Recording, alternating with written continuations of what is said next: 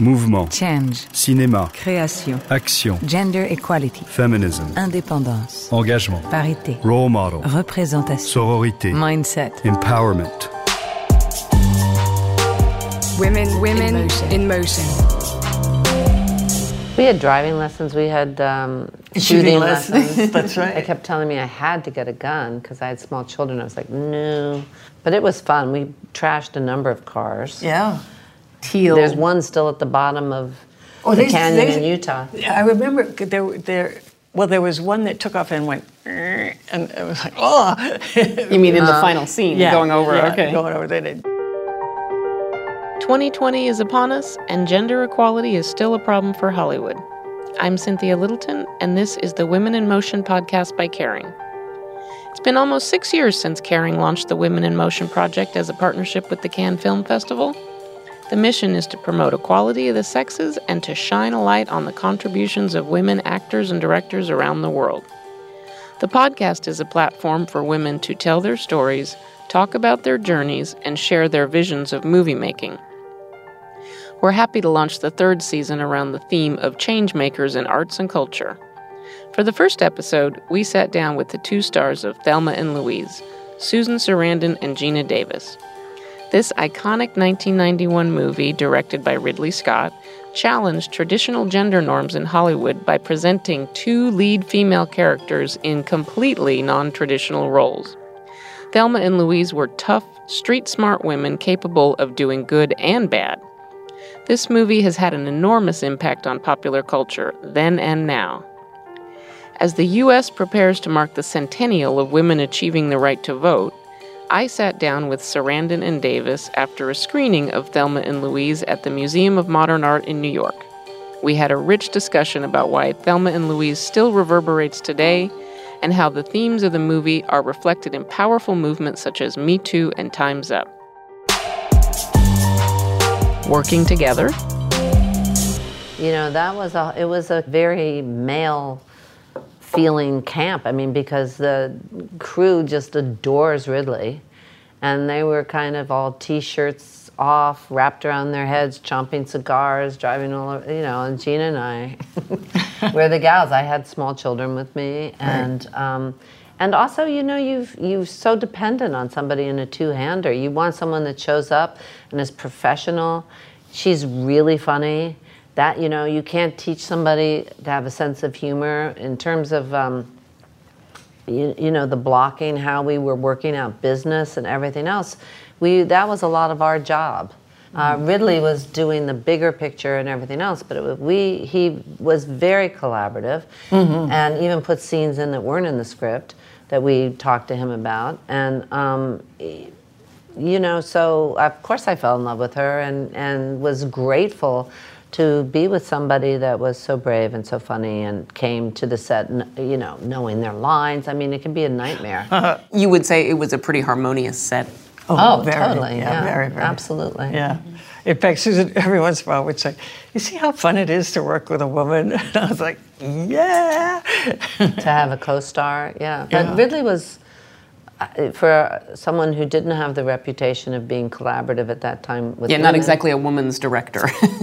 Uh, he did let us decide a lot of He things. really, he did, he did a great job. And then the rest of the cast was, you know, when you got your little Brad Pitt moment. that was fun. What can I say? Susan, can you remember a scene that you that was added out of your conversations between the two of you or with Ridley?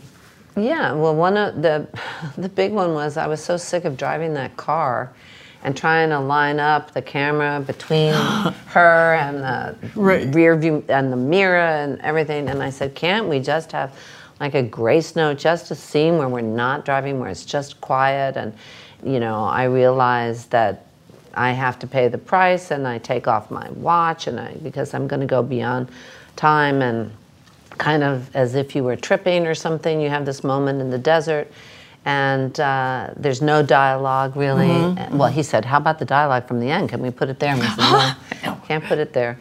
That actually, that dialogue went over a chase scene, and so lots of times I make suggestions, but most of the time I don't expect that suggestion to happen because when you're an actor, it's like you're sitting in the back of the car and you can say, oh, let's go here, let's go there. But the driver, the director, has to know where to end up and has to do it safely and everything else. So, much to my surprise, we took six hours to light the desert for the scene where she's sleeping and I get out of the car and I walk and there's just this kind of grace note.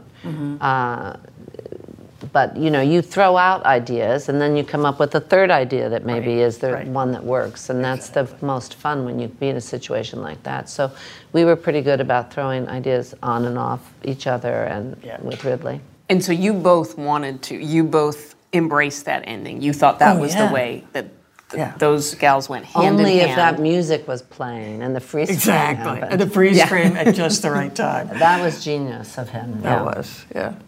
But was that so? Was that something that evolved over? I mean, the script ended with them dying, but the, but the way they treated that scene was Well, what we don't have anything to do with that. Yeah. I mean, actually, there was a lot of dialogue at the end that we cut and put over a different scene. Oh, that's right.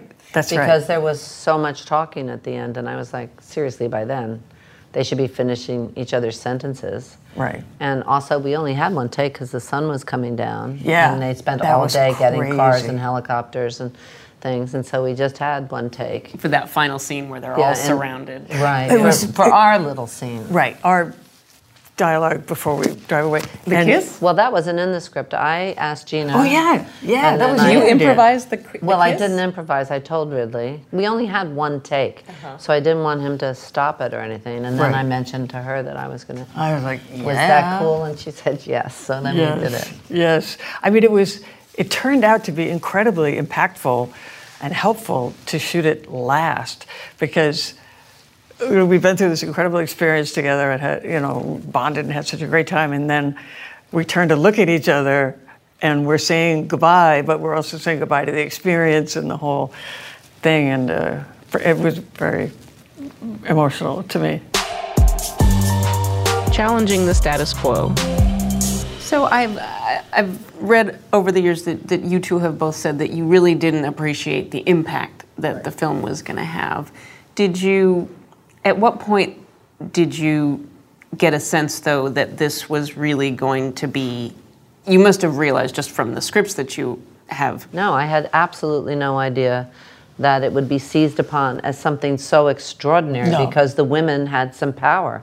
Yeah. I thought, well, that's cool. Finally, we get to do something. But I didn't understand that we had haphazardly backed into the territory held by white heterosexual men in such a vigilant fashion. Right. And, um, you know, so no, I didn't anticipate the backlash, and, and we weren't making it as an overt political statement. We were just seizing what should have been possible all along to have two women in leads in something was kind of an action film. Yeah, nobody involved thought, oh, this is going to really make a statement or this is going to. Re-. They'll be screening at MoMA in 30 years. Yeah, no. I mean, we were hoping anybody would go. It seemed like I don't know. Maybe they won't like we drive off the cliff and nobody will see it. Oh, I, I gave away the ending, but uh, so it was, it was a huge shock. The reaction.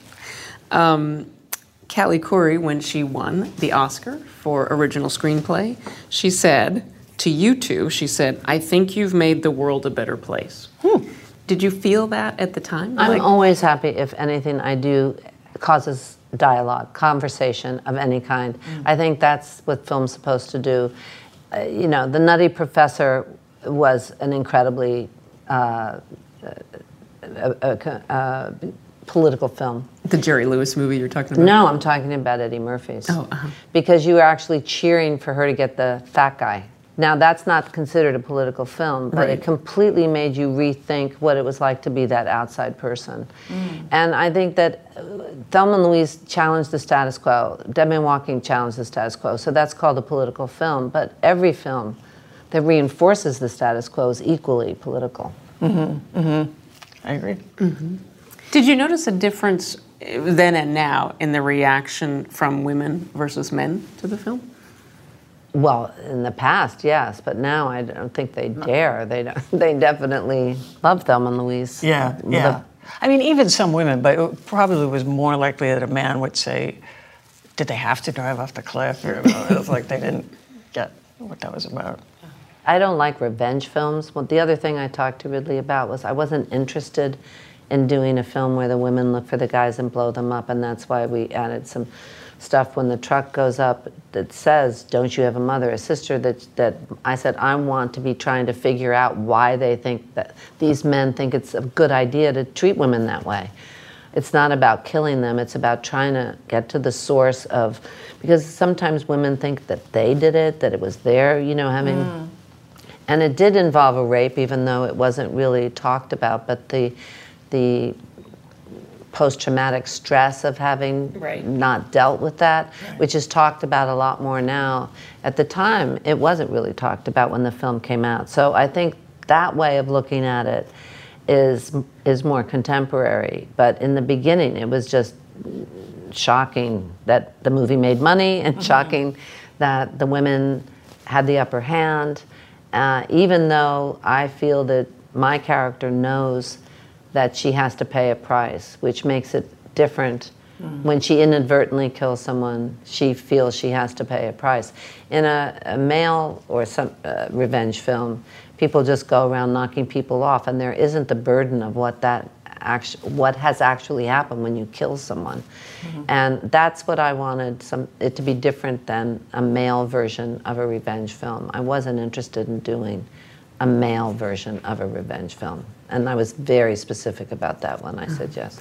Um, Geena, I heard that you, I read that you said that this, after doing Thelma and Louise, it really changed the way you evaluated roles and yes. opportunities. Right. Can you talk about h- how so specifically? Uh, well, you know, I, I think I had judged parts, uh, you know, what parts I wanted to, to try to get uh, based on if I get to do something fun or, or challenging, you know, there's something meaty for me to hang on to. And then, but, but this made me, seeing the reaction of women, it made me realize how few opportunities we give women to come out of a theater feeling empowered and excited and uh, inspired. And so I decided I would always think about what are the women in the audience going to think about my character, um, and not you know that had to be role model. We're the worst role models ever anyway, but people that are you know I, I was more drawn to characters who are in charge of their own fate. Do you think that, that, that because of this, again, sort of the earthquake of Me Too and the sexual harassment, do you think that um, it will, because there is this personal and this very emotional element within the industry, do you think that that will lead to change? That people will? Did anybody hire those women that all came out against Harvey Weinstein? Have any of them been hired? I think it sounds like you're saying that it, it, it's going to take a little time to see if th- this is really. I, th- I think that we have to look at it as not just something that is trending, and therefore we have quotas, and therefore we're, I mean, that's good that it's trending. It's good that we're having this conversation, but I think we have to think deep at the core of what's going on and really address people that uh, facilitated these things, for instance, have not been held accountable. The whole structure is corrupt, and that needs to be held accountable. It's not, you know, Harvey Weinstein couldn't do this on his own. Thelma and Louise remake?